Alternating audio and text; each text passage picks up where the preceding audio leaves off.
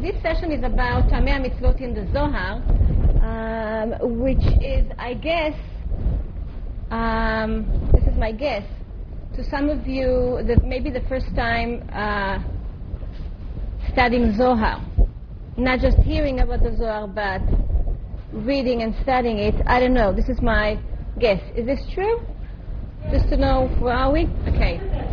So, um, you know, many legends is, ar- is around the Zohar, from Madonna to Rabbi Shimon Bar Yochai, Mekubalim. It's a whole thing uh, with the Zohar, which uh, I'll try today also to give you the opportunity to get into the Zohar in not, you know, not, I would say, you know, like the brand names, but really uh, digging into the Zohar, having the opportunity to taste the sweetness of the Zohar.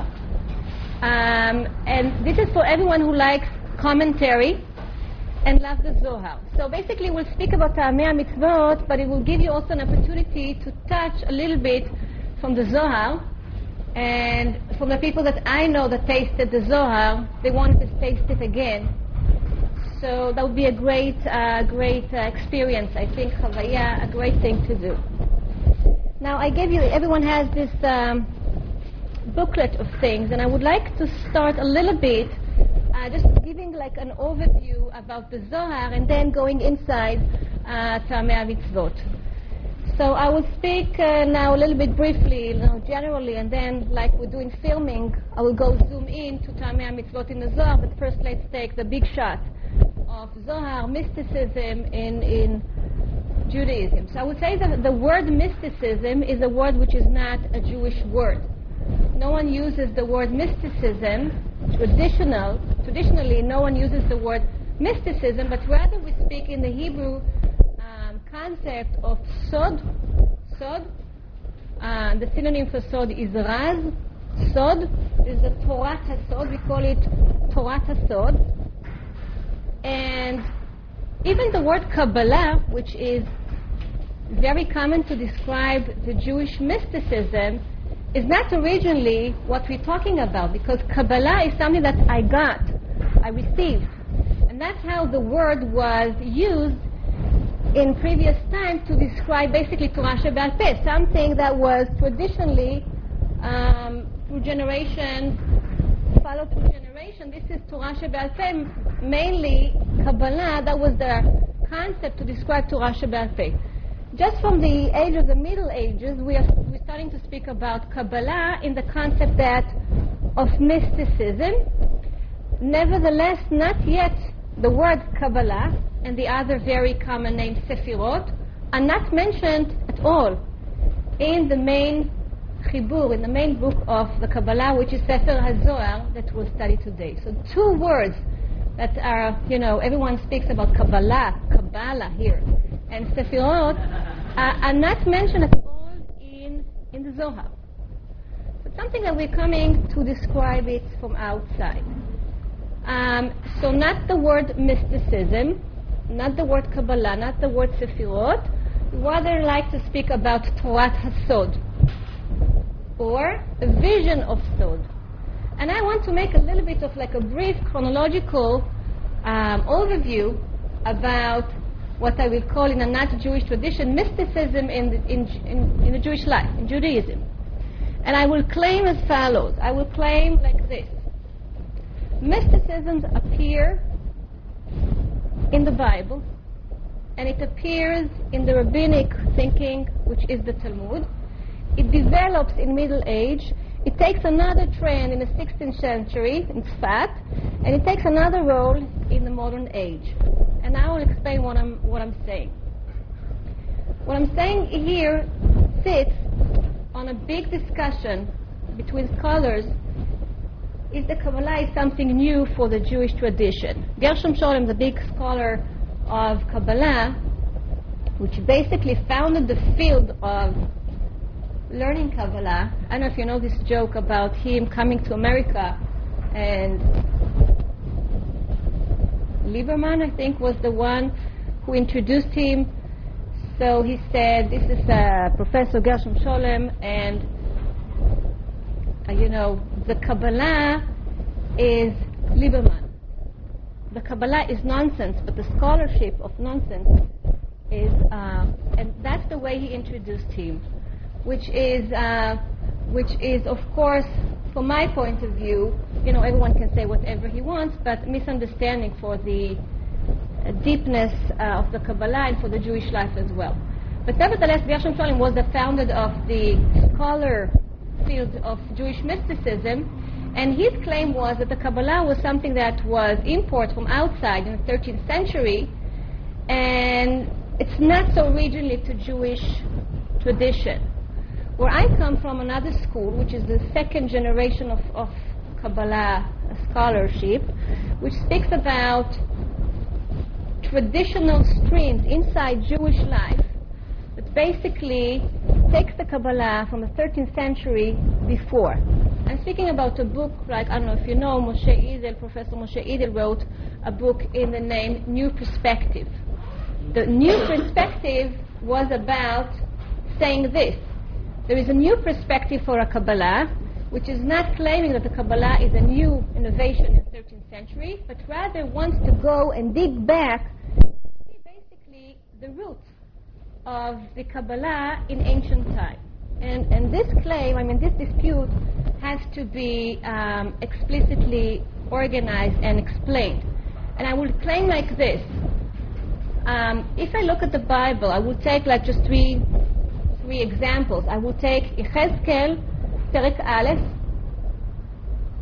which Yechezkel describes a vision that he see.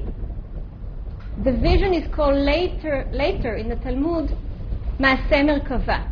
Yechezkel see a kind of a vision of a Merkava coming with very strange four figures around it that has a face of a neshel, shor, animals, human being coming towards him um, and there's, a, there's lights, like Ma'amad Har Sinai, the noise, and it's like pyrotechnica, I don't know, kind of thing. And this is the vision that Yechezkel sees. Just to mention, very interesting thing, the word hashmal in Hebrew, the word hashmal in Hebrew, electricity, you know, is not originally from the, you know, the Bible, the Hebrew uh, from the Bible or the Hebrew from the Talmud because there was no electricity in those times. And when Eliezer ben Yehuda wanted to find a name for hashmal, he found it in Yechezkel Perek Aleph. HaChashmal. Chashmal is described in Yechezkel Perek Aleph. This is the, the kind of a light that Yechezkel sees. So this is a kind of a vision that we, when we look at the Bible, it's a vision that we can't really describe it very, you know, very um, explicit what exactly Yechezkel saw. It's a kind of a prophetic visionary that Yechezkel saw. Another, another place I want to bring an example, I promised just three because we won't have time for everything, is Ishayahu. Ishayahu that we quote, you know, Kadosh, Kadosh, Kadosh, basically also is a vision that Ishayahu is seeing, Va'er'e et Hashem. Very daring. Because in Moshe we said, Ki lo yir'eni Adam v'chai, and it, Azai, Ishayahu is saying, Va'er'e et Hashem. There's a dispute about the Talmud about this. How can Moshe couldn't see, but Ishayahu can see? Basically saying Ishayahu saw something very low, but Moshe wanted to go in beyond. Anyhow, Ishayahu sees uh, a vision. ויראה את השם שוליו מלאים את ההיכל. He's fooling, every, he's memale everything around him. And then Kadosh, Kadosh, Kadosh, and all these things. Another vision that Shayahu is seeing. And the third example that I will bring is, of course, Moshe. And you see here that I'm doing a kind of uh, similarities between prophets and mystical vision.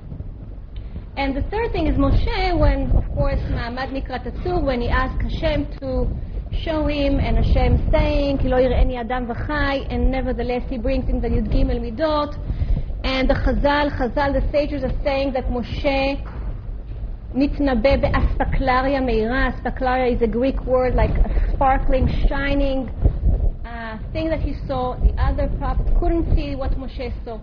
Another like three, I'm taking Ishayahu, I'm taking Yechezkel, and I'm taking Moshe. One can think about Maaseh Bereshit, but a kind of a glimpse of like a mystical experience inside the Tanakh.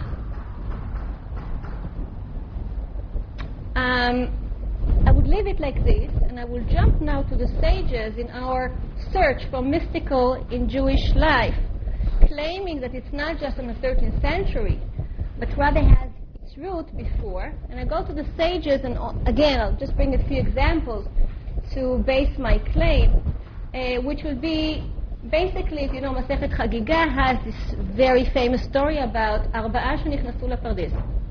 Four that entered the Pardes, those were very famous people, not, you know, people from the uh, Shulaim, marginals. was Rabbi Akiva, not other than Rabbi Akiva, guiding his disciple, Ben Azai, Ben Zoma and Elisha Ben Avuya, a character from itself, um, to go into a pardes, we don't understand what is pardes. Pardes is an orchard, it's a Persian word, it's a nice garden. He warned them not to say something. And then we hear basically the sages saying what happened to each of them, which we know not good things. Uh, Rabbi Akiva is the only one who entered and left the Pardes with no harm. The other one, Hetzitz v'nifga, Hetzitz v'met, קיצץ בנטיעות, all kinds of, again, vision in the Talmud, חגיגה, מסכת חגיגה, דף י"ד, telling us about a story about four people entering a place. Later the word pardes will be uh, study nutricon, pshat, remez, drash, vesod, but it's not in the Gemara itself. What is this?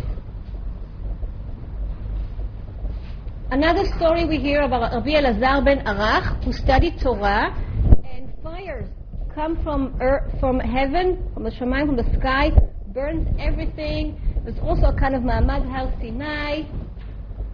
We hear about things that Chazal are saying, don't speak about it too much.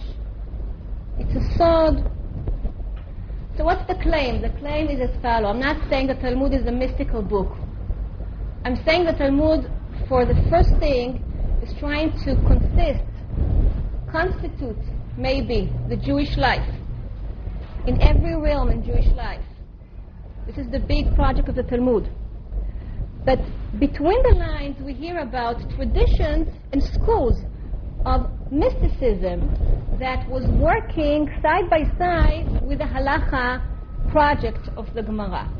Again, I'm not claiming that Talmud is a mystical book it's a law, a Jewish law, but we see, we hear stories of people again, main figures, Rabbi Akiva, the disciples of Rabbi Yochanan ben Zakkai, that deals with this kind of visions, studying in a different way. So this is the Talmud. We did the second stage. The third stage is a stage that we are interested in, and this is the medieval, and I will speak a little bit um, in the beginning till the Zohar, and then um, I'll go further. So that I can say that the most famous mystics in the medieval is not not בת, איך אומרים? לא אחר מאשר, not not other than, thank you, not other than Ramban, Ramban, Nachmanides. In a very kind of weird way, Nachmanides, who tries in all his commentary to say, I'm not going to tell you the sod. I'm not going to tell you the sod. Here and there, give us a glimpse to the tradition, to the mystical, to the sod tradition that he has. I mean, the Ramban starts in his commentary to say ve'al derech haemet. He can bring a very, very long comment, commentary, uh, comment, perush comment, commentary, and the, at the end he can see and can say ve'al derech haemet, and then he, you know, he throw a little bit of glimpse to the sod, but he definitely, as opposed to the Zohar, we will see it in a minute, is not interested in revealing those sods. So I'm saying he's so famous for for a mystic in medieval, because if you say to somebody, I have a very, very important secret. And I'm not going to tell it to you. But there is a secret like this. And there is a way that the Ramban called it derech haemet, the path of truth. Of course, you, know, you want to know it. No, know, מכסה טפח ומגלה Ramban, as has such an important figure, halachic man, Chidushei Talmud, um, commentator that everyone is reading on Shabbat afternoon, was one of the main, you know, streams that put the Kabbalah in the mainstream in Jewish life. Ramban, you know, it's not somebody, it's the Ramban, who basically tells us in the Torah there is Sod. He started from the Bereshit, the first beginning, telling us what, telling us what is Bereshit. Bereshit, starting all over the parash- Parshanut for the Torah. So saying, I have something, look at this fast, and I want show it to you again, is making basically a very, very, a lot of curiosity to reveal this sod. And, and that's what happens a generation after the Ramban, just one generation, it was enough, 30 years. And now we have like five different people that basically explain what the Ramban meant. The most famous one of these, this list, is Rabbeinu Bechaye, Ibn Pekuda, that writes in his commentary to the Torah everything that Ramban wanted to keep to himself. But this is before the Zohar. Just telling you that there's a tradition of Sod before the Zohar, and then comes the Zohar, which now I'll spend a few minutes to speak about the Zohar. Later to Ramban, Zohar is a fascinating book that was created. And now comes the, dis- the big second dispute that I'm uh, putting you in. Is the dispute who wrote the Zohar. Gershom, Shol- Gershom Scholem uh, claimed that it was a person by the name Rabbi Moshe Di Leon, that we will read him in a minute. Rabbi Moshe Di Leon, a Spanish figure. Yehuda Liebes from the second generation of the scholarship of the Kabbalah, the friend of Moshe Idel, basically claimed it was a group of people in Spanish, aristoc- aristocrat people. Rabbi Moshe Di Leon was part of that. Basically, they met and they basically wanted to imitate what they are writing about. And now we'll speak about the Zohar. What is the Zohar? So I will say a few things about the Zohar. The Zohar is, first of all, commentary for the Torah. It goes from Bereshit and basically goes as a commentary to the parashot. It's not a kind of parshanut that we see in Mikraot Gdolot. It's not on every pasuk, but it's a kind of a free, associative, um, fascinating parshanut that is not obligated to take pasuk by pasuk. Okay, it's not Rashi. This is one thing. The other thing, the parshanut combines with stories. Whoever likes stories are very welcome in the Zohar. People who like stories, like, stories. The beginning, something is happening, there's a pilot, there's a tension, there's a knife, somebody is crying, somebody is, you know, stories. So the Zohar combines stories. The story basically is about a group of people. The group of people is Rabbi Shimon Bar Yochai, the tzaddik, the main figure of the Zohar, and his disciples. Ten in ten, you can you can number it in a ten in different places in the Zohar.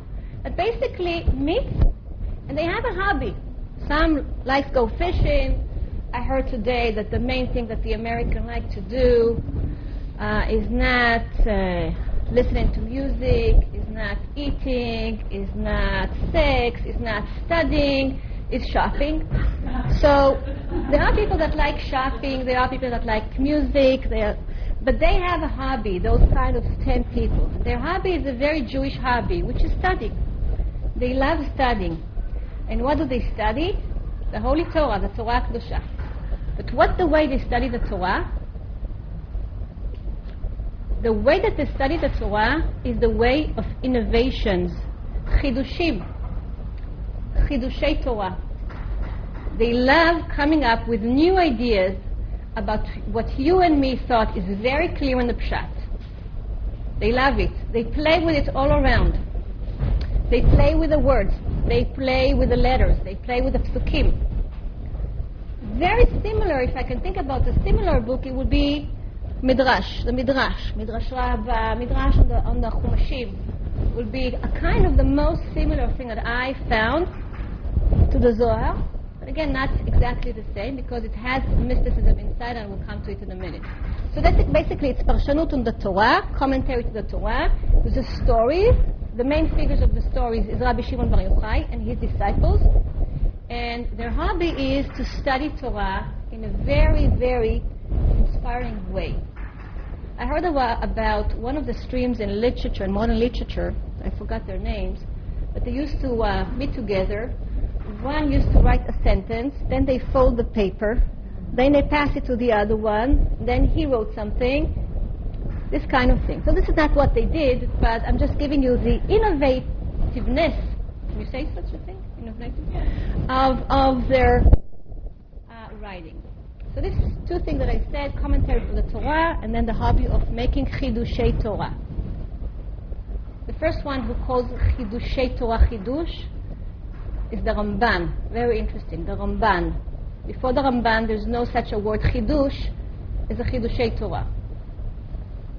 The third thing about the Zohar, that may, maybe differs it from the Midrash, is that there is a wish there is a kind of a wish that basically drives the whole book. Mania, motivate the whole book. There's a wish. I know it's the time of wishing this year. Um, this is my experience coming to America. You know, it's like uh, I spent uh, two days at home with my son watching all these uh, TV shows and everything. So it's something new for me. So this is the kind of a wish. What's the wish of the Zohar? The wish of the Zohar, I would say it in a Hebrew verse because I told you that the language that they speak, speak it's, it's the Hebrew parshanut and the Hebrew psukim verses of the Tanakh. So the wish of these people is la'or be'or Hashem. La'or be'or Hashem. It's a unique, unique verse that basically takes the noun or and make it into a verb. La'or. No one, no one speaks like this. La'or be'or Hashem. I would translate is to be with God's light, to be part of God's light. Another verse that is basically repeats itself, and I can call it a motif, you know, in the uh, a leitmotif in the book, is the pasuk that you all know from Genesis, Bereshit, ונהר יוצא מעדן להשקות את הגן. It says in the, in the Gan Eden that God created Gan Eden. There's a tree, there's all kinds of things in the Gan Eden. Very similar, by the way, to the Pardes that we discussed in Masechet Chagiga. But in the middle of this Gan Eden was a river. And the wi- river flows from Eden, Venahar Yotze Eden, and it watered the Gan. And for the um, Kabbalists in the Zohar, this is a, was a kind of a wish that they wanted to be a part of, to be a part of this river that starts with from a point of Eden, from the most pleasure and ancient and amazing place and to join this flow of river to the Gan. Basically, the Gan, for their perspective, is the Shekhinah, is this world. ונהר יוצא מעדן להשקות את הגן. This is a kind of a wish, like לאור באור Hashem. To be part of the light, to be part of the river. ונהר יוצא מעדן, there's no such, such a place, pleasure place like Eden, נהר יוצא מעדן להשקות את הגן. And I will skip the third pasuk that I thought to bring. And this is the Zohar. I described commentary for the psukim. I described the hobby. I described the people. And I described the wish that basically is the pulse of this book, La'or Be'or Hashem, to join the Nahar Yotze Me'eden, Le'ashkot et Agan. So basically what I'm saying is that there is a, what we call today, a mystical wish in this book that is not so strong in the Midrash, for example, that loves, you know, digging with the psukim and doing all this, but I won't call the Midrash mystical book as I would call the Zohar because there is a, a less wish, la'or be'or Hashem, to take part of this actual current flowing, but more digging with the psukim and having fun with the darshanut, but not this mystical, you know, wish to be part of this exciting flow of the Nahar Yotzeh Eden, of Or Hashem. That's why I call the Zohar, there's a wish of being part of this. I'm saying all this because it's, it's all introduction to Taamei Mitzvot in the Zohar. There's a mystical pulse in this book to be part of something that is not for the common eyes of human being. Because when I go, I see the Hudson River, but I don't see Nahar Yotzeh Eden. When I go outside, I see the sun. I know it's the morning time. I have to drink my coffee. I don't know this is La'or Be'or Hashem. But the people in the Zohar, they like to see in the light Or Hashem. And they like to see in the river around Nahar Yotzeh Eden. And more than that, they like to see in all life a kind of a flowing river. Is a kind of something that is not for everyone's life.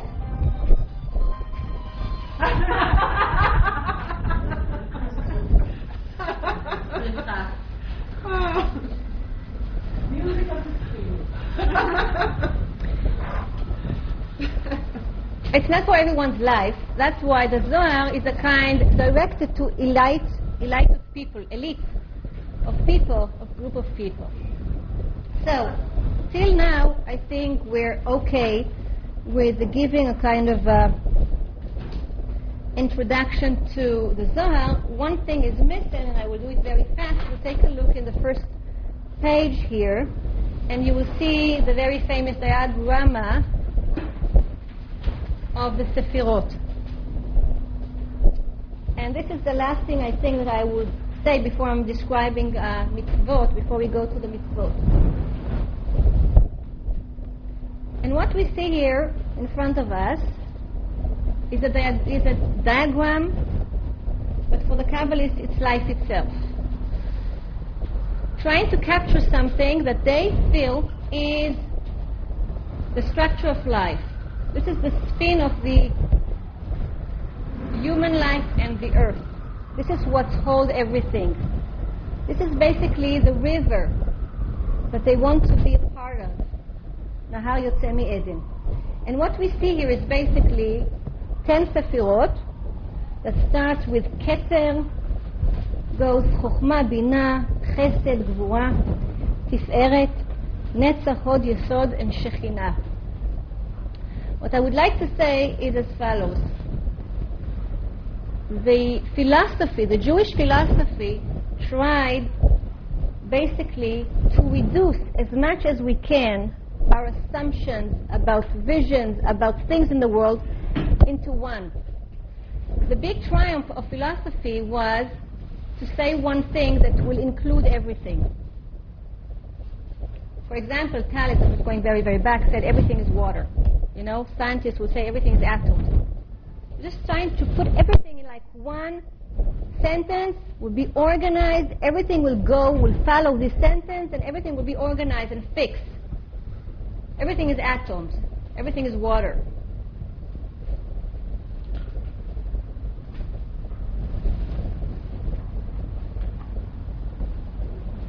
The Jewish philosophy are trying to describe God.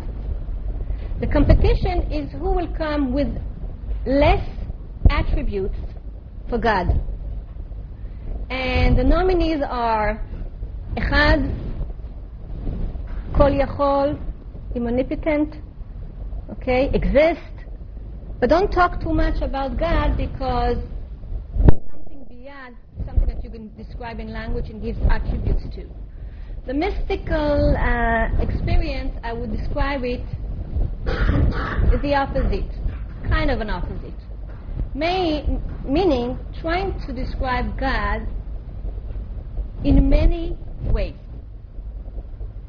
Don't reduce it to one. It would be very boring to say God exists. That's it. God is one. It's interesting, it's strong, it's good, but it's not enough for human being life. Because we see around us all kinds of things, different things. For example, we see around us din and rachamim, grace, giving, charity, I love you. And we see holding, restraining, not now, and this and this time, and this and this place, I don't want to give you, let's keep it. We see opposites around us in life. We see also zachar and nekeva. We see female and masculine, men and men. We see up and downs. We see abstract and concrete. We see all kinds of things around us. And the Mekubalim wanted to speak with, about God in an appropriate way, but to keep those kind of interesting things that we see life around us.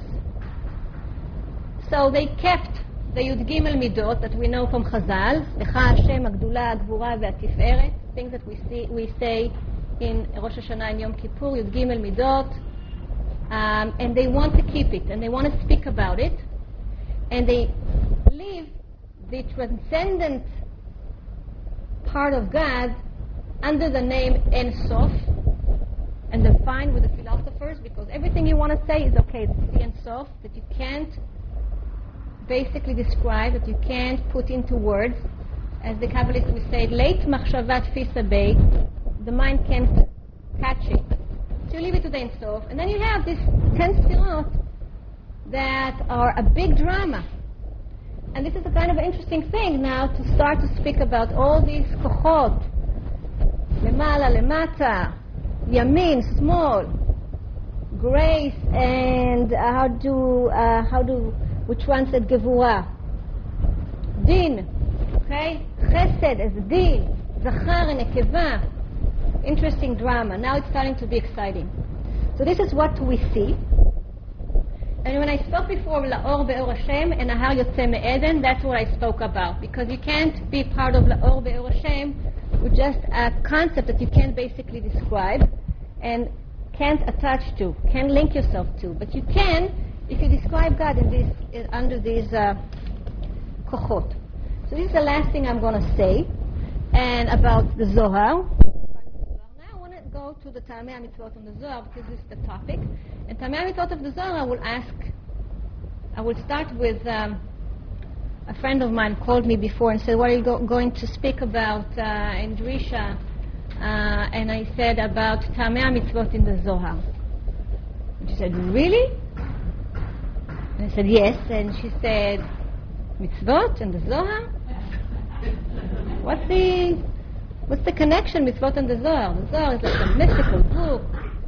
I guess she said she thought it's you know experiencing, it's like a kind of meditating, it's a you want to be away from life, from mitzvot, from you know time, constraints of times and places. This thing you do three times, here you bow, here you straight yourself. This time you eat the meat, but you have to wait six, three hours. This you eat in Pesach. Like, what has all this has to do with the spiritual experience? So, I would say that this is, was um, when Judith invited me. Actually, I love this topic because for me, the most interesting thing is to see how very unique and interesting experience can combine in a real life. Because otherwise, it's not interesting. Because if it's a you know, spiritual thing, I have to live life, I don't like it because I like life. And if it's not, so it's not interesting because I want to see in the river Nahar Yotze Eden. I'm bored to see the Hudson River. I'm not, but you know, I would like to think sometimes about this verse, Nahar Yotze Eden Leashkot Et Agan, as a verse for life. So for me, it's the most interesting thing to see Taamei Mitzvot, you know, in this uh, amazing uh, experience, spiritual book, to see it together, to see it combined together. Now I would say something that will come later to it, and I will claim something. And my claim will be a thought, we will see it. It's not my original thought. The Kabbalah succeeded mainly in this. Meaning, Jewish life is about practice. Jewish life, I know in America there are all kinds of. Jewish life is very about praxis. Christianity is less, Islam is less, Buddhism is less. Jewish life is about praxis. As the Shulchan Aruch say in the beginning, you wake up in the morning, you have to be like a lion to make, to, to uh, obey God's will. I never feel like a lion when I wake up in the morning. להתגבר כארי, לעשות רצון אביו שבשמיים. Sometimes I feel like a cat, but you have to, you know, לעשות רצון אביו שבשמיים, and then you go follows the day. Everything is very structured. Everything is about doing, action, action. So, I would claim that the Kabbalah succeeded because it gave the Jewish people, and it's a whole kind of lecture why does the Kabbalah succeeded in such an, a, a magnificent way that a book that is written in Aramaic that no one can understand is becoming the secondary to uh, sometimes to Torah. Some of the communities around the world, when you, you, you put a Zohar into a shul, you're doing a, whole, a whole of festivals outside, you know, like a Sefer Torah, you put, that's, that's what they do in Morocco, for example. And many people having this Zohar in the house, reciting the Zohar, doesn't understanding a word, but nevertheless became such a canonical book. This is a kind of a different lecture, but just saying this for Taamei Mitzvot the Kabbalah succeeded because it gave the mitzvot, the praxis, a meaning that philosophy, in the same time, taking, I'm talking about the couldn't do.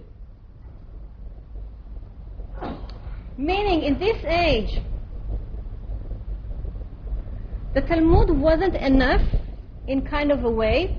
There needed to be something that will deal with what's going on. The Kabbalah gave a story for this. The philosophy gave a story to this. When I'm saying philosophy, I'm speaking about Rav Saadia Gaon and especially Maimonides that I will bring him here, for example. But the Kabbalah succeeded in bringing something that gives, that gives people a tremendous amount of interesting world behind the mitzvot. And that's what we are going to see. So that's, that's it for now, and I want to read with you. Yeah. Yeah, if I, I'm doing like kind of uh, jumping now to the text, if you have any question, yeah. we have a Taamei mitzvot, course the uh, the of Taamei is Tam, and I can't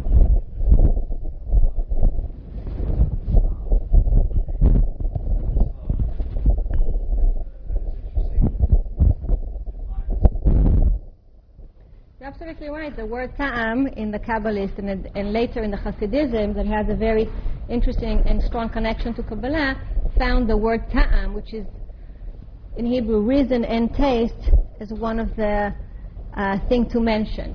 Uh, the pasuk ta'amur ukitov Hashem. Taste and see how pleasure good is God. And uh, yeah. Okay.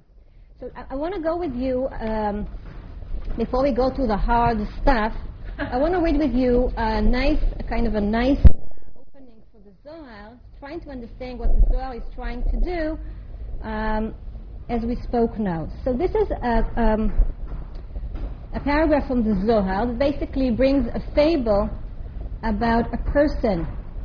Okay, you can read it. You see that you have basically three languages on the same page. You have the original language with Aramaic for the Zohar, and then you have the Hebrew translation. Uh, many of the translation in Hebrew made by Ishayahu Tishbi, which was a friend of Gershom Scholem, a person that decided in the middle of his life to call himself Ishayahu HaTishbi. Okay?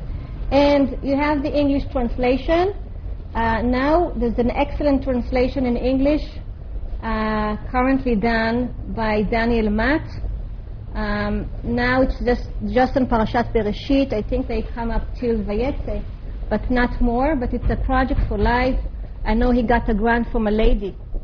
It's very interesting because uh, in history, uh, some people were very interested in the Kabbalah, but they couldn't read it. So some people decided that they're going to pay somebody else to translate the Zohar to their language. It happened in a Renaissance time, for example, in Italy. Somebody wanted very much to read this book that the Jews like. So he was willing to pay a lot of money for somebody else to translate. And this is basically what's going now with Daniel Matt's translation. One lady decided that she's eager to study the Zohar, but she can't. She can't read it, not in Aramaic, not in Hebrew. So she decided she will pay Danny Matt, a very uh, prominent professor, just to sit, not to write anything else, just to sit and to translate the Eng- the the, uh, the Zohar. So this is Danny's last name? Matt, Matt, M-A-T-T? like Shach Matt, Matt. When he finished the book, he would say Matt. Okay, so this is uh, this is the story. You can read in uh, in English. משל לבן אדם שהיה דיורו בין הערים, a person lived in the mountains. He didn't know about the city. He ate wheat and he ate a very simple bread. Whatever was brought to him, he ate. Then pers- somebody gave him another different, good, delicious bread, and he said, "Oh, I like it. What is made of?" They said, "It's from the wheat that you used to eat, the simple wheat that you used to eat." You, you know that in ancient time was opposite from today, like grain bread. It is very fancy. Is was a very simple bread, and a nice bread was a wheat, very not healthy bread. Okay, so this is basically gives us the the idea. So everything that they gave him, he liked, and he said, "What is it made of?" And they all say, "From the wheat that you ate." They gave him uh, a nice oil, and he said, uh, "What is it made of?" And he said, they said, "From from this wheat and honey, whatever." And I want to come up to this line that says, He said, Of course, I'm the owner of everything, but I eat the ikar. I, I eat the main thing of everything, because I eat the wheat. I eat the, the wheat itself. Shehu chita. And now the Zohar is saying this thing. ומפני אותה דעה, because this attitude of this person, מעידוני העולם לא ידע. He didn't know, he didn't taste. עידוני העולם, the, pre- the pleasure of the world. ונעבדו ממנו. He lost the opportunity to taste a different, nice taste. Because every time he ate just plain wheat. Then the Zohar summarize and say, כך מי שתופס הכלל, and I spoke before about philosophy, wants to take one כלל to make a reduction to everything. כך מי שתופס הכלל ולא ידע בכל העידונים שמועילים, so too, the one who takes that, just the principle. And he doesn't taste the all עידונים, all the pleasureness שמועילים שיוצאים מאותו כלל. So basically this story is speaking about what the Zohar wants to say. The Zohar wants to say that you can eat bread the entire life. You can eat a plain, a plain bread the entire life and be satisfied with if you're in the mountain. But if you want to taste something else, come with me. If you want to taste a bread with honey, come with me. If you want to taste a bread with oil, come with me. This is not a nice or a good thing to stay with the plain thing. It's better to taste something else. It's better to taste a different thing and not to think that what you have is the Torah and be satisfied with. Because that's how you will be a primitive, I don't know, person that lives in the mountain. If you want to taste this pleasureness of the world, come with me. It's a seductive story. Come. If you're interested in this, come and join me. Why I'm saying this? Because the Zohar is very interested in all kinds of breads, not in the plain bread. He's interested with the bread with honey and with the bread with oil. That's meaning that the Torah and the mitzvot can be a plain bread. Mitzvot, you open, you have your halacha, that's what you have to do. But if you're interested, not just to taste from the ikar, from the klal, but you're interested to go in, to dig in, and to taste from a mixture of wheat and honey, so this is what are we going to do. I'm giving you the, the perspective of the Zohar now about the mitzvot, and you can guess that the Zohar will be very interested in giving us all kinds of pleasureness, which is basically var- varied experiences about the mitzvot. Not every mitzvah is the same, and not every mitzvah is coming to do one thing, as the Rambam, for example, said, to direct our mind to the truth. Every mitzvah has its own uniqueness. Every mitzvah has its own honey and oil. Some mitzvah has this, some mitzvah has this. Come, join us for this journey of a different mitzvot that everyone is speaking about different things. If you take the diagram of the Sefirot, you can see it again. Very distinct. It's not one. It's not Hashem Echad. It's Keter, it's Chokhmah. It's Gvura, it's Bina. It's Chesed, it's Malchut. Come join us. So this is the Rosh, we say in Hebrew, the Rosh, the attitude of the Zohar, giving us a various, as much as we can. And I will summarize it with a, with a sentence God is in the details. We love the details. We don't like the principles, lechem. We love the details. Um, so much, so much like the details that the Zohar sometimes will disconnect two words in Hebrew that has the same meaning. He loves doing so. Why? Because he loves details. For example, the word derech has a synonym in Hebrew, which is orach. The Zohar picks up on this thing. I'm just giving you an example of the thousands examples in this book, and basing a drasha on this, the difference between derech and orach. Derech is a path that everyone, you say, stepped in, darach ba.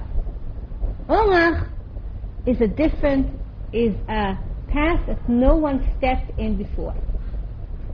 We can say that the derech is about derech la Torah. Some, some derech that everyone stepped in, and a derech that no one ever stepped in. And I bring you back to their hobby of finding new things in the Torah. Derechei Torah. Drachei Drachei Nom. There's a path to the Torah. So, um, this is basically how the Zohar likes the details. Introduction to the mitzvot, you see in a very detailed meaning to every detail of the mitzvah, trying not to say one thing about the mitzvah, but on the contrary, finding honey and oil in every mitzvah. Yes?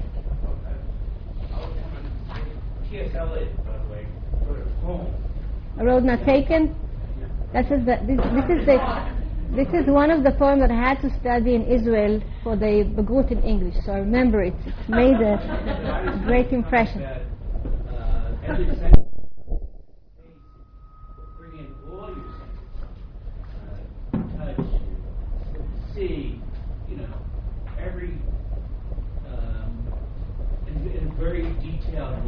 Right. I said we started with a vision of Yechezkel, so it's about everything. And we'll see it. Uh, the Zohar likes the sensation. It's a very sensual book. Uh, we will see it. The fact that Chazal already mentioned that the number of the mitzvot are 613. For, for the sages, it wasn't an arbitrary number, but they found a connection between this number to the number of the limbs of the human body. Ramach mitzvot aseh. There's 248 mitzvot aseh, and the same lot aseh. There's a gidim, which are the I don't know how you say gidim in Hebrew, in English. Say gidim. The strings, a kind of a string that we have in the body. Whatever you say, gidim. You know, there's a limb and there's something in between that connects. Whatever. Okay, so this is Ramach, Evarim, Veshasa, Gidim. The fact that mitzvot are in the numbers of the human limbs was very important for the Zohar because the Zohar um, loves the body and he feels that mitzvot has something to do with the bodiness of a human being. It's not a meditative thing, it's not an intellectual thing, mitzvot. Rather, it's something that combines to the body of the human being. I will come back to it later. Let's now do a kind of um, uh, small chavruta, and let's go to the more hardcore of, uh, of the Zohar. What you have in front of you is uh, a passage that's called Aseret HaDibrot, fascinating passage. That basically do a fascinating thing that I would like you to try to figure out. Um, let's give to it like a kind of a 10, 15 minutes for you to read and try to understand. I, you know, I didn't wrote a kind of a guiding questions, but try to analyze, you know, what's the details and what's the, the big concept. Or in other words, how the details bring up the big concept that the Zohar wants to say about Aseret HaDibrot. You know, Aseret HaDibrot has this five thing and five thing, five Dibrot and five Dibrot, but the Zohar wants to say um, that the five left Dibrot are basically based on the five right Dibrot. It's kind of an amazing way of thinking about the Dibrot, but uh, I will give you now 10, 15 minutes, I will see what's going on, uh, in order you to get uh, through this uh, passage by yourself. By the way, I, I don't know, there's a two options of studying. There's a library kind of studying, there's a Bet Midrash. One is very silent, you can't walk, you can't sneeze, you can't do anything, you can breathe. The other one is be very noisy. So I, myself, I like the Bet Midrash noisy thing, so feel free, it's good.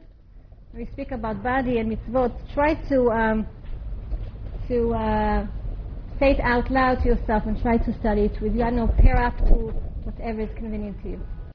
I would like to get us back after uh, a little bit of uh, digging into uh, the Zohar.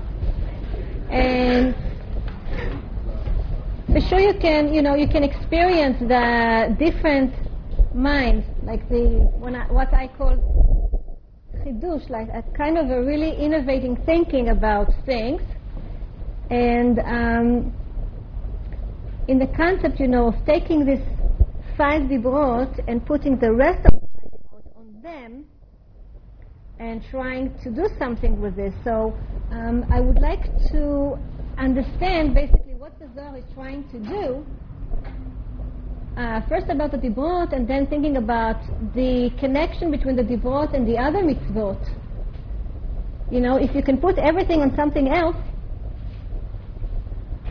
it's like amazing what you can find. You know, it's like a mirror that you can put a mirror in a mirror, and it's, it can be like infinite in terms of what you can find in those passages.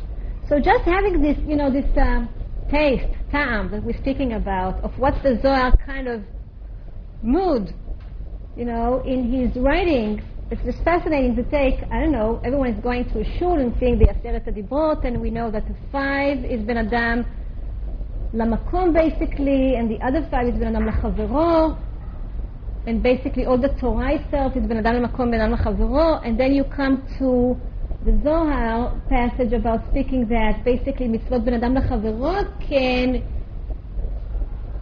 I know what to call it, can sit on mitzvot Ben Adam Lamakom, and giving a commentary to every each of them, having maybe the point that is similar between the two.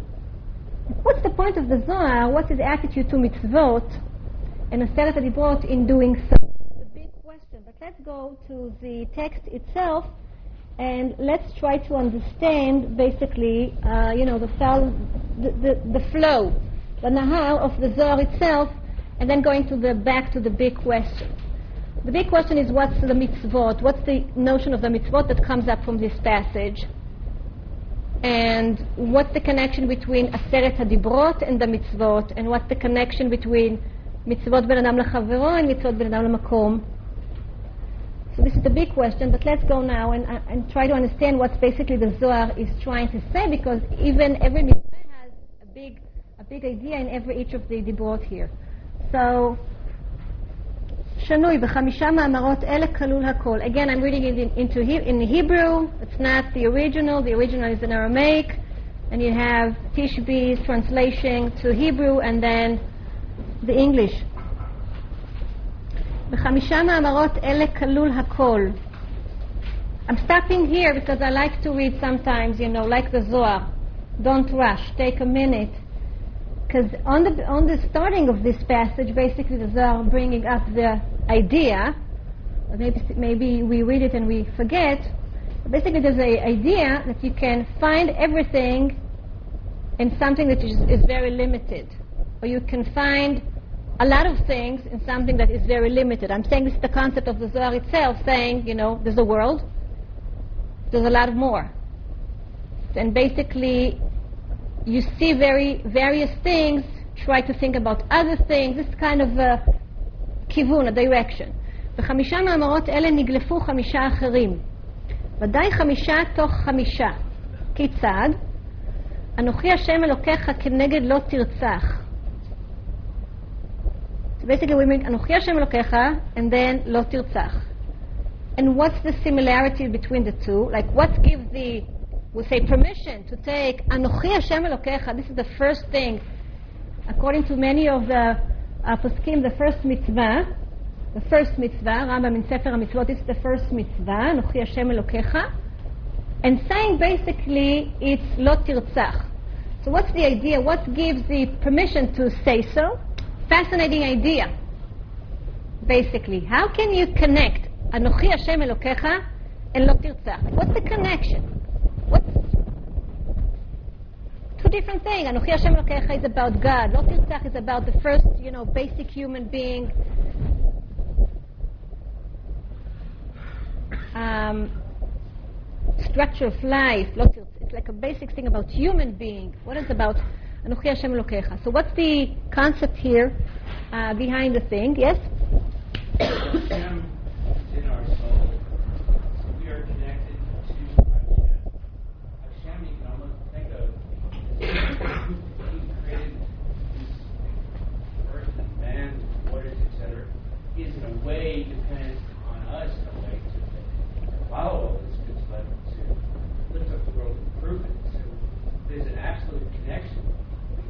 two. So if you kill a man, you kill that part of Hashem.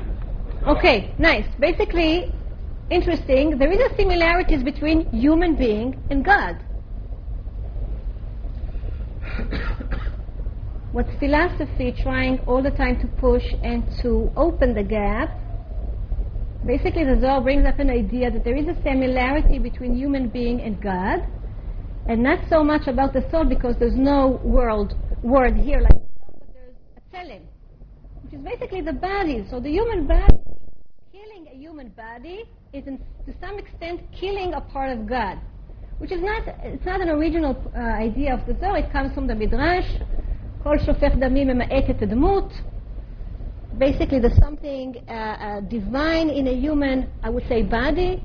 and if you kill somebody, human being, basically you, in the sage's phrase, mema'et et admut. You reducing God's image in the world. Every one of us is like a kind of an image, small image of God. Some of you remember the pasuk, kilelat Elohim talui. You are not allowed to leave a body hang, because the, the explanation is kikilelat Elohim talui. Elohim talui, something divine in the body. That's why Chazal are very interested in that, even though they have a killing punishment, ken onesh mavet, the body should stay and not be destroyed. There's something divine in the human body, and therefore Anochi Hashem Elokecha has to do with lo. The connection is not spiritual, you're saying it's physical. I'm saying it's, uh, I, I read it as something with the body. And I read it, you know, as, as in a continuation for other people that read sages. I, I mentioned now about the hanged person and and uh, Sanhedrin that brings up, brings up all kinds of death penalty, but that keeps the body uh, not destroyed, and brings this thing, mema'et admut. Okay, mema'et admut. There's something divine in the human body. There's a lot to talk. Um,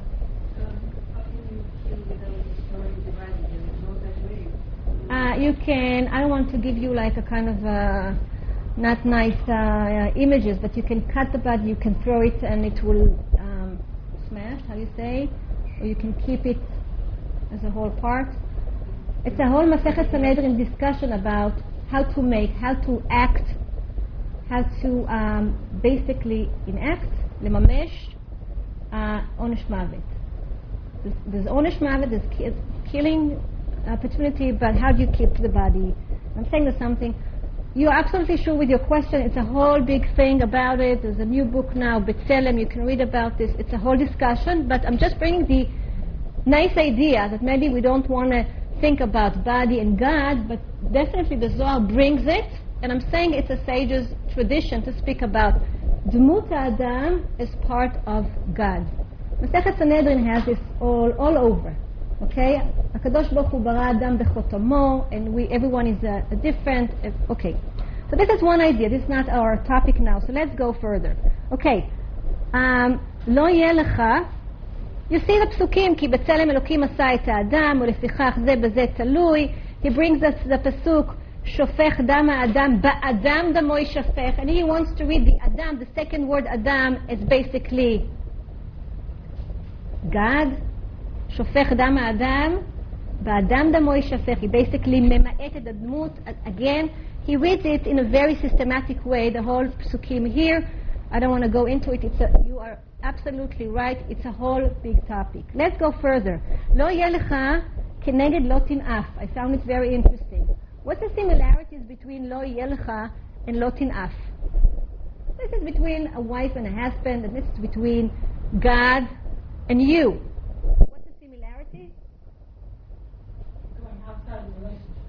You're going out, very nice the way to phrase it. You're going outside of relationship, okay? Um, you are betraying in somebody, you are lying to somebody, נכון? לא יהיה לך כנגד לא תנאף, שהרי משקר הוא בשמו של הקדוש ברוך הוא שנרשם באדם. Again, going back to the fact that this ניאוף, how do you say ניאוף in English? לנ- לנאוף? How do you say it in English? Is that the word? לנאוף. To sleep with somebody else. Adultery. Yeah. Okay, so basically brings up a new baby to the world. And as we said before, every human being is a kind of a stamp of God in the world. נכון? שהרי משקר הוא בשמו של הקדוש ברוך הוא שנרשם באדם. We bring up a new baby to the world, which basically his, his, his born was under a lie. ובזה כמה וכמה עוונות וגזרות ועונשים תלויים. ומי שמשקר בזה, משקר במלך. A person who lies to his wife, or wife that lies to her husband, basically can lie to God. It's the same thing, it's about lying, it's about not being honest. מי שמשקר בזה, משקר בזה, שכתוב לא תשתחווה, וזה תלוי בזה. Again, trying to make the link systematically. Yes? Yeah. Yes? Yeah? They are from the book of Tishbi, yes.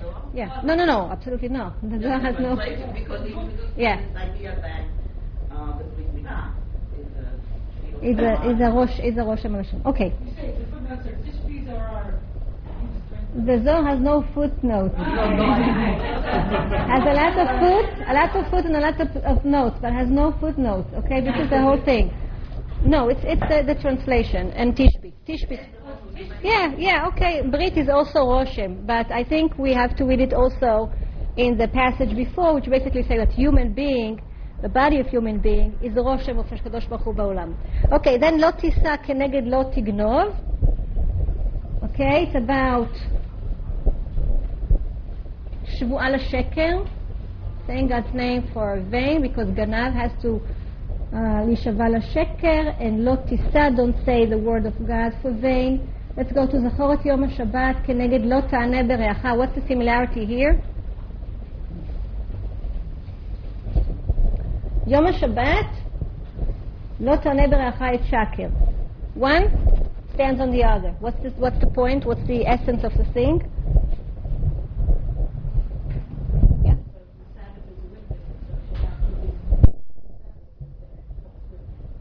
Okay, so uh, Shabbat is about witnessing, you say? Testimony? Yeah?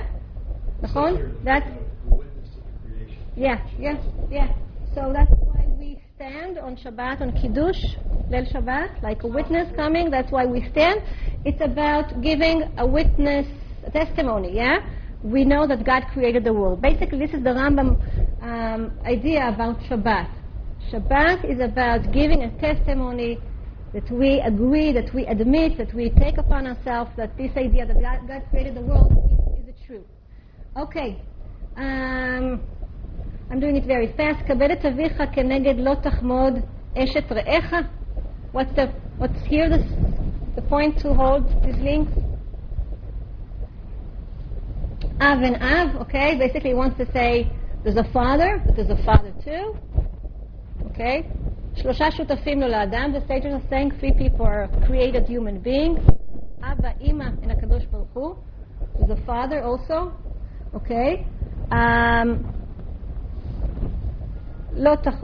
אוקיי ולא תחמוד. That's it. Now I want to say something about, you know, this kind of uh, com- commentary. Some might be, you know, doesn't like this kind of thing. Meaning, you know, you're bringing me this thing and that thing, it is so far away, you're trying to link something.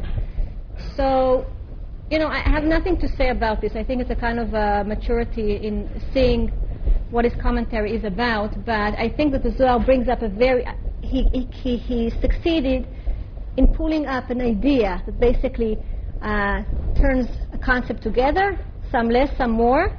Basically, there's an essence in there's a there's a something that is really linked. You know, sheker is something in life. You can you can lie to your friends, uh, husband, family. You can lie to yourself. You can lie to God. Maybe it's this. Maybe in in, in the core of the things has something in the same. And I want to ask before we go further, so what does it tell, tell us about Aseret HaDibrot and the way the Zohar view mitzvot? Let, let's take Aseret HaDibrot, you know, as a, as a core of the mitzvot, as Chazal takes it. Basically saying Aseret HaDibrot is the core of the Taryag mitzvot. Somebody numbered the letters and came up of Taryag. So what's the concept of of this putting the left side on the right side. What do you think the idea here um, in terms of how do you attitude towards mitzvot? Like it's fascinating and new idea for sure, but what's, what does it add add to our concept of mitzvot when you say such a thing? Yes.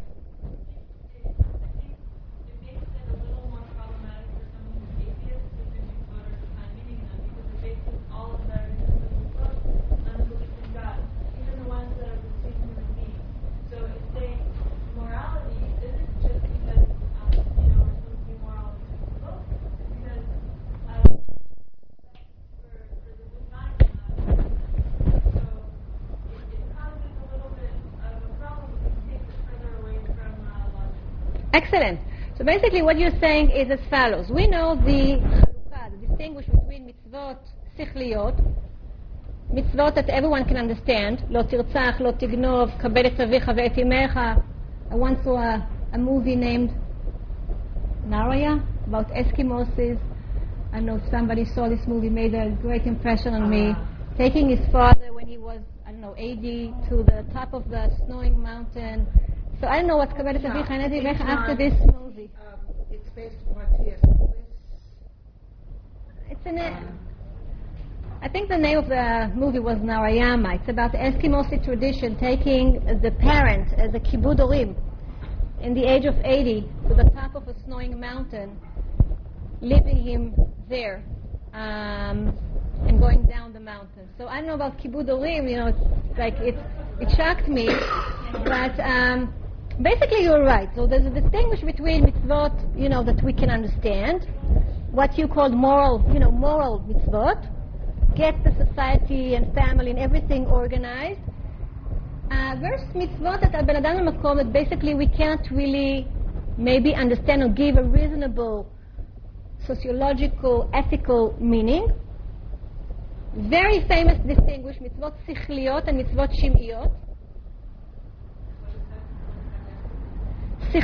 something that you can understand, reasonable. Shim'iot. Yeah. You hear, you do what you hear. Na'aseh v'nishma. We don't ask, we na'aseh v'nishma. So I'm saying it starts, it starts with Chazal, Chukim, and Mishpatim.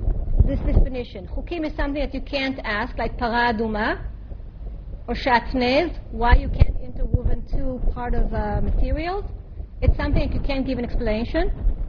As opposed to Mishpatim, which makes sense. Look at Parashat Mishpatim, how to treat a slave and how to whatever. So we have in the stages Chukim and Mishpatim. We have later Rav Saadia Gaon, Sichliot and Shim'iot. It's a very well-known definition. Distinguish. Mitzvot that you can understand, mitzvot you can understand. What you're saying is amazing. Basically, you're saying what the Zohar is doing, you know, we can say, okay, it puts everything on everything. But what we see basically it reduced, or it, it's um, shrinks. Our, our understanding of mitzvot as Adam Lechavero in putting it on Adam Makom, basically we're saying in every mitzvah that we are doing, in terms of ethical, sociological mitzvah, tzedakah, gemilut chasadim, kibud orim, has something in a different, in a different world. Okay, this is what I call the Zohar trying to open up all kinds of things. So when basically you give it tzedakah, I don't really have time to do it, basically it's what we do when we give tzedakah basically we are kind of doing something in the divine world. Because in the divine world is also the big sefirot and the last sefirah is malchut which describe as a poor. Malchut is poor. It's this world. It's lack. It's absent. It's not complete and it's not perfect and what do we do when we give tzedakah to this poor person we basically identify with the Shekhinah, which is the poor aspect of the world. Amazing. You give a tzedakah to somebody, you see his poor face, and basically the Zohar say, think about now the world as lacking and absent and poor, and what you do is basically doing something also in the upper world, which is basically what the Zohar wants us to think about mitzvot. Again, everything that you do in this world, ben adam lachavero can be, it also has to do something with the divine world. Sheker here is a sheker there. Okay? Retzach here, murdering somebody here, is basically reducing the God's image, the God's existence, the God's Tselem. Basically, that's what the Zohar wants us to do. It's a kind of interesting challenge to see this world as a kind of joining part in the other world. So much he wants us to do it that he can say that mitzvot ben adam has another meaning and not just the, uh, you know, amana chevratit, how do you say it, constitution, like Locke and Rousseau and all these philosophers speaks. You give us the tzedakah, you do sheker, it's something that has to do with the upper world. So don't think that what you do is what you do. What you do is maybe also something else. Maybe it invites you to multiply your conscience about what you're doing.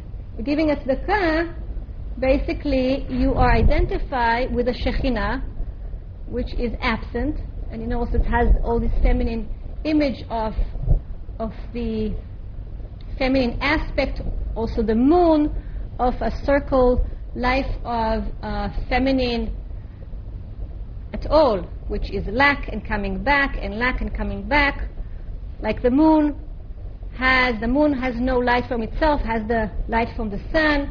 So this is the aspect of lacking in in the world, and when you give it tzedakah, you basically participate in this aspect. And you have this conscience about, I'm giving tzedakah, but there's, a, there's an aspect in life about lack, about absence. So this poor people with the five dollars, it's not just, you know, a human being specific phenomena that he didn't have he didn't have a good day and I'm helping him and I'm feeling good, but it has also to do to remember that's a, uh, an aspect in life that we have to be aware of. Okay? The one who takes it to a very extreme place I will mention it now, just one minute, is Rabbi Moshe Cordovero in the 16th century.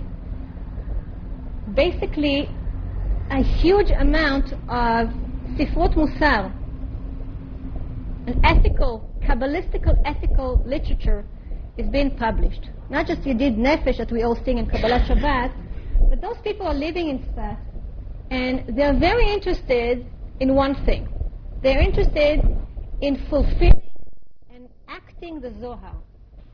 So what do they do? They go to Tzfat because Rabbi Shimon Bar Yochai is buried there in Meron, next to it, and they basically want to live their life according to this river and according to how do you how do you fulfill this? Okay, you got this idea of the river flows. How do you fulfill it? Basically, they're having a challenge. That's the mis- mission for life. To live every sephirah and to basically live it in your life. So how do you live? How do you live Sfirat Chesed? Chesed, you give. Chesed in a diagram, can Chesed, you give. So it's about giving. It's about Asiyat Chesed. Chesed shel Emet. You know, Chesed shel Emet is bearing the death. It's the ultimate Chesed. Chesed that you can't get back because this person is dying. He doesn't know you. He won't give it back. He won't give you anything back. So Chesed Shel Emet. So we're very interested in Chesed Shel Emet. They established a Chevra Kadisha, and they wanted to be very Chesed. I'm speaking about a group of people who basically wanted, wanted to imitate the group of Rabbi Shimon Bar Yochai and this kind, and the Zohar was an inspiration for this. So how do you act? How do you act Shechina? How do you act Malchut? Do you act it? You want to be part of it. You don't just you don't want to speak about the river. You want to be part of it. The river flows from Eden. You want to be part of it. So how do you feel? How do you act? How you live your life with the concept of Shekhinah? So as I explain now about the ani, you're trying to be ani. You know, it's not the capitalistic idea. You're trying to be ani. You're wandering from a place to a place. That's what they did. The Minhag calls Gerushim. They used to go outside of the city, wandering outside, having this uh, feeling of like the Shekhinah is wandering in the Galut, as it says in the sages. So how do you act like the Sefirot? So what, what we saw here is the root for this. If you take every human being action and you try to go through and to see how does it has to do with the other world, with a different Adam, as we saw before. Shofech dam ha'adam ba'adam. There's a different Adam there. And how this Adam acts with this Adam, it's a whole way of, of life. So I think you got to the main point of thinking about mitzvot ben adam lachavero in the real world and even the ethical aspect of the world, which is, of course, very, very important, but also to see through this uh, the other world. Lirtzach Mishu is basically reducing God's image. Sheker to your family is basically sheker. But to see it, this is basically what the Zohar is trying um, to do here. Somebody wanted to.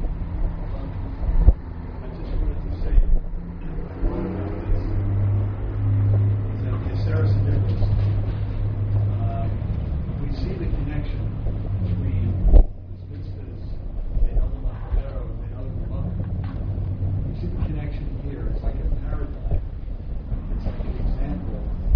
For all the other mitzvahs, all 613 mitzvahs, we can see a dependency or a connection between those between us and Hashem and between ourselves and our fellow man. We, we can then see if that is, if you can take that picture, that it's the it's the uh, paradigm or archetype of, of, of all the mitzvahs, then it means that it can be, it probably does mean, uh, Al Zohar, that all the mitzvahs are connected in some way. Every single mitzvah is connected. And I was thinking that if we learn this agreement and we try to live it, like those people in Tzfat, maybe here in New York or whatever, if it's possible to do that in our everyday life, then we can taste the river coming out of heaven. Because tasting that river is living it. Living it is tasting that river. And that's what we're talking about.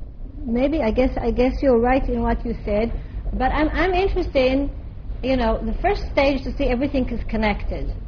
But this is a little bit it's nice, but I'm I'm looking also for the connections. Like I'm inspired by the connections and I'm looking for the Zohar brings the connection because in saying everything is everything, you said you said nothing and the Zohar basically brings an interesting ideas to think about those links.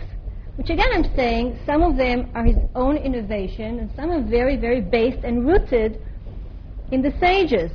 Another proof to my claim, uh, my previous claim about the connections between the sages' way of thinking and the Chazal, you know, empower some of the ideas, strengthen some of the ideas, like for example, Tselem and Dmut. That is a very uh, interesting thing about Masechet Sanhedrin coming here in this limud of Aseret Adibrot. I want to finish this uh, reading with you the last, the last paragraph of this. ואלו חמשת הראשונים כוללים חמשת האחרונים. משום כך מימינו אש דת למו. He brings this pasuk, interesting pasuk, מימינו, from the right, אש דת למו. Basically, everything stands on the right. שהכל נעשה ימין. ועל כן בחמישה קולות ניתנה תורה. This is a midrash. Basically, if you look at פרשת יתרו, you find the word קולות five times. And the midrash is saying, בחמישה קולות ניתנה תורה. וקול השופר חזק, והיו העם קולות וברקים, קולות, the קולות is two, and then you have another three, it's all five. בחמישה קולות ניתנה התורה. Again, remember this five. This is the, this is the core. How do you say? This is the um, תמצית. If you take the essence, this is the essence of everything that you see around. And then, אמר רבי יהודה, כולם היו חמישה תוך חמישה. כנגדם חמישה חומשי תורה. Another concept is coming up, and this is חמישה חומשי תורה. So we have עשר דיברות. What else? Ten here? Dancing around? עשר דיברות. Eser what? What else is Eser for the Kabbalists? Eser etzbaot. This is why for the Zohar, Ramban brings it also in the commentary. Nesiat kapayim, kohanim. Nesiat kapayim is about ten fingers, but has to do something with the other ten. What's the other ten? Sefirot, of course. Okay, but has to do something in our mirror, um, kaleidoscope kind of thing. The ten etzbaot has has to do with the ten dibrot Has to do with the 10 sefirot. Has to do with what? 10? What the Zohar calls ma'amarot. What's the 10 ma'amarot? basically the roots for the concept of ten sfirot. It says in במדרש בראשית רבה, בעשרה מאמרות נברא העולם, in ten מאמרות. I don't want to say commandment because basically that's דיברות, but when you say דיברות, it's מאמרות because it's the same word, דבר, דיברה, אמרה, is something saying. עשרה מאמרות נברא העולם, we count, מדרש רבה counts. ויאמר השם יהי אור, ויאמר השם, ויאמר השם, all together nine. And the first ma'amar, the Bereshit Rabbi is saying Bereshit itself is also a ma'amar. It's very interesting. So עשר מאמרות נברא העולם, so it's עשר ספירות and עשר אצבעות. But now we went to the five. So we said ten is basically the five. Five goes for what? Yemino, Yamin, okay, and goes also for the Hamshach Humshet Torah and goes also for the after going to the Zohar, you know, kind of way of thinking, huh? Chesed is Hamisha? No, I'm saying the five. Now I'm going to the number. We did the ten. Ten Sefirot, ten Ma'amarot, ten, um, uh, ten Ma'amarot, ten Sefirot, ten Dibrot. Okay? Now we're going to the five. There's also three things that the Zohar plays five is חמישה חומשי תורה. The five is the five of the yamin. That basically includes the five of the small. And what's the third five? Five kolot, we just said. חמישה קולות ניתנה תורה. This is a, a famous midrash. Okay. שנה רבי אלעזר, באלו עשרה מאמרות נגלפו כל מצוות התורה. Now we come to another concept. Basically, עשרת הדיברות contains מצוות התורה. That's why there's a forbidden to stand during hearing Aseret HaDibrot in Shul was a whole dispute about this because we don't want to say that Aseret HaDibrot is more important and excluding the Taryag Mitzvot. Very interesting. As a kid, I remember I was myself thinking, what's the Aseret HaDibrot has to do when you go to Shul and you see this Aseret HaDibrot and you see it sometimes, you know, in a kind of an art, artistic way. What has, what's the connection between this and, and Taryag Mitzvot? Is this like the essence? Is this like what's the connection between Aseret Adibrot and Taryag Mitzvot? It's an interesting question. The Zohar, what? It's a shorthand. I don't know, but can we find what? It's an outline. What exactly is the connection between Taryag Mitzvot and Aseret Adibrot? Because it's not. It's not an outline because there's many things here that are not here. It's basically now after reading the Zohar, I can think, try to think about maybe there is a connection. So, uh, באלו עשרה מאמרות נגלפו כל מצוות התורה. Now listen to the list because the list is very long. Why it's long? Because the Zohar likes details. גזרות ועונשים, טהרה וטומאה. Everything is based, all the concept of טהרה וטומאה, of גזרות ועונשים. Now listen to the image of the tree, which the Zohar loves. ענפים ושורשים, roots and branches. אילנות ונטיעות, Trees, and I, I learned the word נטיעות, shoots. shoots? Huh? shoots, שמיים וארץ. ים ותהומות. ים ותהומות. Okay? And now we come to another concept now, שהרי התורה שמו של הקדוש ברוך הוא. The Torah itself is the name of God, which basically Ramban's, as I described you as one of the famous first prominent Kabbalists that brought up the Kabbalah in France, that's his first commentary. In the beginning of his commentary to the Torah brings this idea. HaTorah is the name of God, and all the Kabbalists picks up on this notion. It's not a text. It's not a telephone text, telephone book. You know, it's not text. It's God's name. It's something in that you can read it like this and like this and like this and like this. It's not just like semantic language that people want to communicate with. It's something else. התורה שמו של הקדוש ברוך הוא. מה שמו של הקדוש ברוך הוא נגלף בעשרה מאמרות, אף התורה נגלפה בעשרה Again, עשרה מאמרות. Now we have a triple understanding of this עשרה מאמרות. Is עשרה מאמרות שהעולם נברא, ויאמר ויאמר ויאמר. It's עשרת הדיברות, which is also עשרה מאמרות, עשרת הדיברות, and it's also עשרת הספירות, which Zohar is very interested because this is the way he sees the life, through these ten ספירות. והתורה כולה שם אחד היא, השם הקדוש של הקדוש ברוך הוא ממש. מי שזכה בתורה, זכה בשם הקדוש. רבי יוסי אומר, בקדוש ברוך הוא ממש זכה. If you have any doubt about what I'm saying, if I'm serious about what I'm saying, yes. I think who owns the Torah owns Hashem. As the phrase later will be very, very common also in the Chassidut, Kudsha Brich Hu ve'oraita chadhem. Kadosh Baruch Hu and the Torah are one. The Torah is basically, I can say, the body of HaKadosh Baruch Hu. Not just the human being is image of the Kadosh Baruch Hu, but also the Torah is image of the Kadosh Baruch Hu. זוכה בתורה ממש. Okay. This is a kind of a, uh, another glimpse to uh, the Zohar concept of the mitzvot. Very interesting about what you said about the ethical concept and th- seeing through. And um, our last thing will be. Ah, I do have the tzedakah. Yes, I did. I did put it here. Let's do uh, the tzedakah. Let's do the tzedakah. It's beautiful. And, and now we did the introduction. I, I guess it will help you to read the Zohar about. You have it in uh, page number 12. No, 11? 12. Okay. I just want to mention before you go into an uh, Chavruta, are two things, just to give you like a kind of a direction. One, that basically some of the words that we know what we're talking about, the Zohar has a different idea. For example, the words tzedakah and mishpat, or tzedek mishpat, for the Zohar has to do with the sefirot. Okay?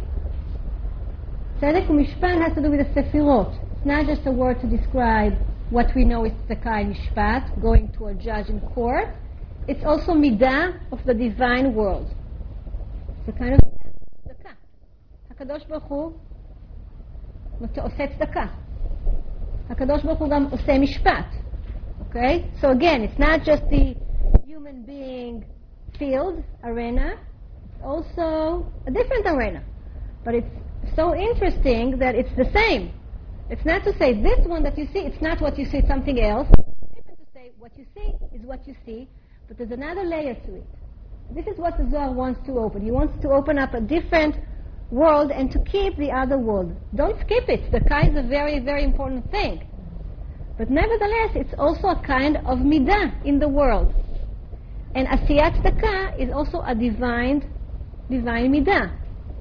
So let's read this thing. Another, just another, um, another thing here uh, is that first time we meet Rabbi Shimon see, uh, in the second uh, paragraph, we meet Rabbi Shimon Bar Yochai. Not just that we meet him, we meet him in a very touching moment. We meet him in a, in a moment that he's, he cries. Rabbi Shimon Bar Yochai is the hero of the Zohar, but this hero cries a lot. Rabbi Shimon Bar Yochai cries a lot. Why do you cry? You cry because you are excited. This is what I call in the beginning a mystical wish. It's not a wish, you know. Wish I have hundred dollars. Wish I have this dress.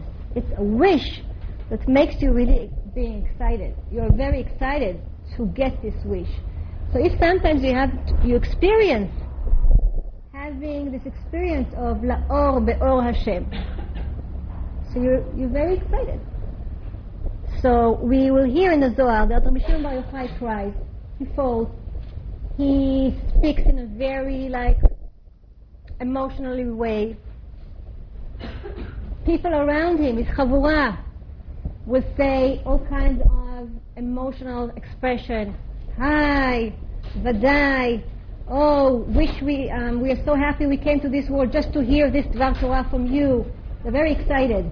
That's also something that is very, very unique for the Zohar. You won't find the Rambam saying, "Oh, I'm so excited that I got this idea of Hashem Echad." Not, not. I'm not excluding, you know, the Gamre. He does. He has a pathos. It's, it's, it's not true to say that the Rama was um, has a pathos, but this pathos is sometimes overflowed. So, Rabbi Shimon Bar Yochai, I just want to read it with you, one minute. Rabbi Shimon ve'amar, and listen to this because it, it's going to be repeating in the Zohar many times. You can read it uh, and see the verses Hebrew and English. Bachar Rabbi Shimon ve'amar, Oy lahem livnei adam. How do you מתרגם oy? I'm very interested. Such a Jewish word, oy. How do you how do you translate the oy? Alas. Alas? Whoa. Whoa. Whoa. What is that? Sounds very poor to me. אוי. בחר רבי שמעון ואמר, אוי להם לבני אדם. אוי להם לבני אדם. שאינם יודעים ואינם משגיחים בכבוד קונם. Oy to human beings that they're not seeing basically what there is to see. Basically everyone can see it. But they're lucky person that can see through, they can see. And there are people that their eyes are open but they cannot see, poor them. אינם משגיחים בכבוד קונם. מי עושה את השם בכל יום? Who does create את השם הקדוש, the holy name, every day, הווה אומר מי שנותן צדקה לעניים. Can you see the other, the other, you know, the other part of this? How do you create God's name in the world? How do you fulfill God's name, the holy name in the world? You give tzedakah. This is from the other side. Not that you give it tzedakah, you think about the divine. If you think about the divine and you want to act the divine in this world, give tzedakah. Give tzedakah. What it has to do with Hashem? He doesn't need tzedakah. He's beyond money. Has no bill in the bank. What, what has to do with this? This is fulfilling God in the world. You give tzedakah. That's how you basically bring God to the world. It's not, you know, it's not a sentence that you put on a placard or a postcard. We believe in this, we believe in this. You do something. How do you do it? You give tzedakah. So this is the other side link between this world and the divine world from the other side. So Rabbi Shimon Bar Yochai is crying and basically letting us, the readers of the Zohar, the disciples of the Zohar, to understand that there is something here to think about. I'm saying it's like a kind of a trick, it's a literal trick to get us into awareness of what's going on. I told you something and something you read by yourself, but now Rabbi Shimon Bar Yochai is crying, and now we listen to him. And he said this, you know, phrase, Oy lahem libnei adam. So now we are shaping our hearing. Can you say so? מחדדים שמיעתנו, we shaping our, we, we get to another mood of awareness. Oh, there's something to listen here. You listen, but try to listen. Like he said himself, you see, but try to see more. אוי להם מבני אדם שרואים ולא רואים מה רואים. They're waking eyes, but they're sleeping. It's very common to the Zohar to wake us as the readers to what he has to say. So now I'll give you all, again, it's a very beautiful piece. Um, try again, the tzedek, mishpat, daka is a human action, בין אדם לחברו, but it has also to do with the divine. So give you now another uh, 15 minutes to get through this uh, tzedakah piece, which is beautiful, and try again to understand the drasha, the details, and then to go into the larger idea. Yes?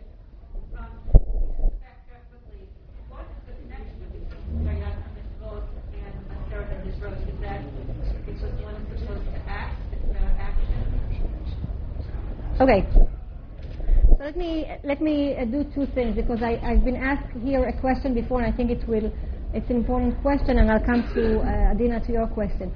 The first question was about uh, somebody didn't understand that I said Rabbi Shimon Bar Yochai he wrote the Zohar, or Rabbi Moshe de Leon with the group wrote the Zohar. I just want to clear it up very shortly. The book of the Zohar has no author. There's no author to the book of the Zohar, no name. Um, and basically, it's Meyuchas relates to Rabbi Shimon Bar Yochai, and he is the main figure as we meet him here. What I said is as follows: the Sefer HaZohar tries to present itself as a Tanaic source, the Talmudic source, as if Rabbi Shimon Bar Yochai and his friends are basically saying what they're saying in the Talmud. The, there's again a big dispute. Many books were written. Who wrote the Zohar? Rabbi Shimon Bar Yochai, Rabbi Moshe de Leon. I don't know. So I want to clear up what I said before. From my perspective, Rabbi Shimon Bar Yochai himself didn't write this, what we are reading. Who wrote this? Probably Rabbi Moshe de Leon with a group of people that were fascinated by the mystical tradition from the Talmud. Meaning, I'm saying this book itself is not a Tanaic source, as there are my people that can think It's a 13th century book.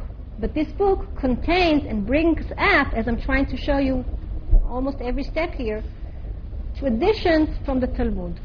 It preserves mystical traditions from the Talmud that I introduced you in the beginning. It empowers them. It מקשט אותם, it brings them beautifully, it flowers them. But it basically, it preserves things from the Talmud and explore them and, you know, brings them up in a very uh, beautiful and delightful, to my taste, um, here. So Rabbi Shimon Bar Yochai here, I guess Rabbi Moshe Leon wanted to put Rabbi Shimon Bar Yochai as the main figure and to put in his mouth what he's saying here, which is not completely new thing, but basically preserved things that we saw. Why Rabbi Shimon Bar Yochai was chosen to be the main thing? You know, according to tradition, he was in the cave, cave, and studied. What did he do there in the cave? He took his clothes away. He dig himself a place for him and for his son. That basically is the figures of the Zohar. This is another lecture in, uh, on Lag BaOmer that we will give, and basically uh, study Torah according to the Talmud source. Study Torah. And this is basically what he come with, like the secrets of the Torah. Staying in the cave, studying the secrets of Torah. Okay, so this is one question. Now, uh, Adina, to your question, what's the connection between Taryag Mitzvot and Aseret Adibrot? I don't know. Um, it's interesting, but I think that the Zohar brings up something. What he brings up, what he wants to describe, as we saw, that you can look at things and see other things. Like he wants to put the five left on the five right, and he wants to put Chamisha Chumshe Torah as these Aseret Adibrot, which he reduced into five, and he wants to say basically that it, it includes everything. If you can say that Lo Tirtzach has to do with Anochi Hashem Elokecha, in the point of Mema'etet Admut, reducing God's image in the world, so it's inspired to think about connections now between the mitzvot and Aseret Adibrot, or between the concept of Adam Lachavero Ben Adam Lamakom. So Aseret Adibrot, it can be the essence of Taryag Mitzvot. It can be a Taryag Mitzvot. You can think about Taryag Mitzvot as, as to Aseret Adibrot. It's now, that's, that's basically what you want to, to say. That you have now to think about the connection between Taryag Mitzvot and Aseret Adibrot. As I, the Zohar, showed you to do it with the five and the five. So maybe you'll find something. And the image is a tree. A tree, a branch with a tree. Maybe you'll find the connections between the mitzvot. Maybe it's not such a separate 613 mitzvot. Maybe there's a concept there. Maybe the concept of lie and truth holds up, I don't know, 58 mitzvot. Maybe. Maybe the concept of reducing God's image in the world holds 18 and 18 mitzvot. So now you bring up an idea and you have to try to figure out what does it what does it mean. Okay, so let's do now the tzedakah uh, piece for the 15 uh, minutes. Try again to understand the details. Don't don't mislead with the words. Try to think. Sometimes the words um, you you read tzedakah, but it's meant to a divine midah. So try to not to miss this too.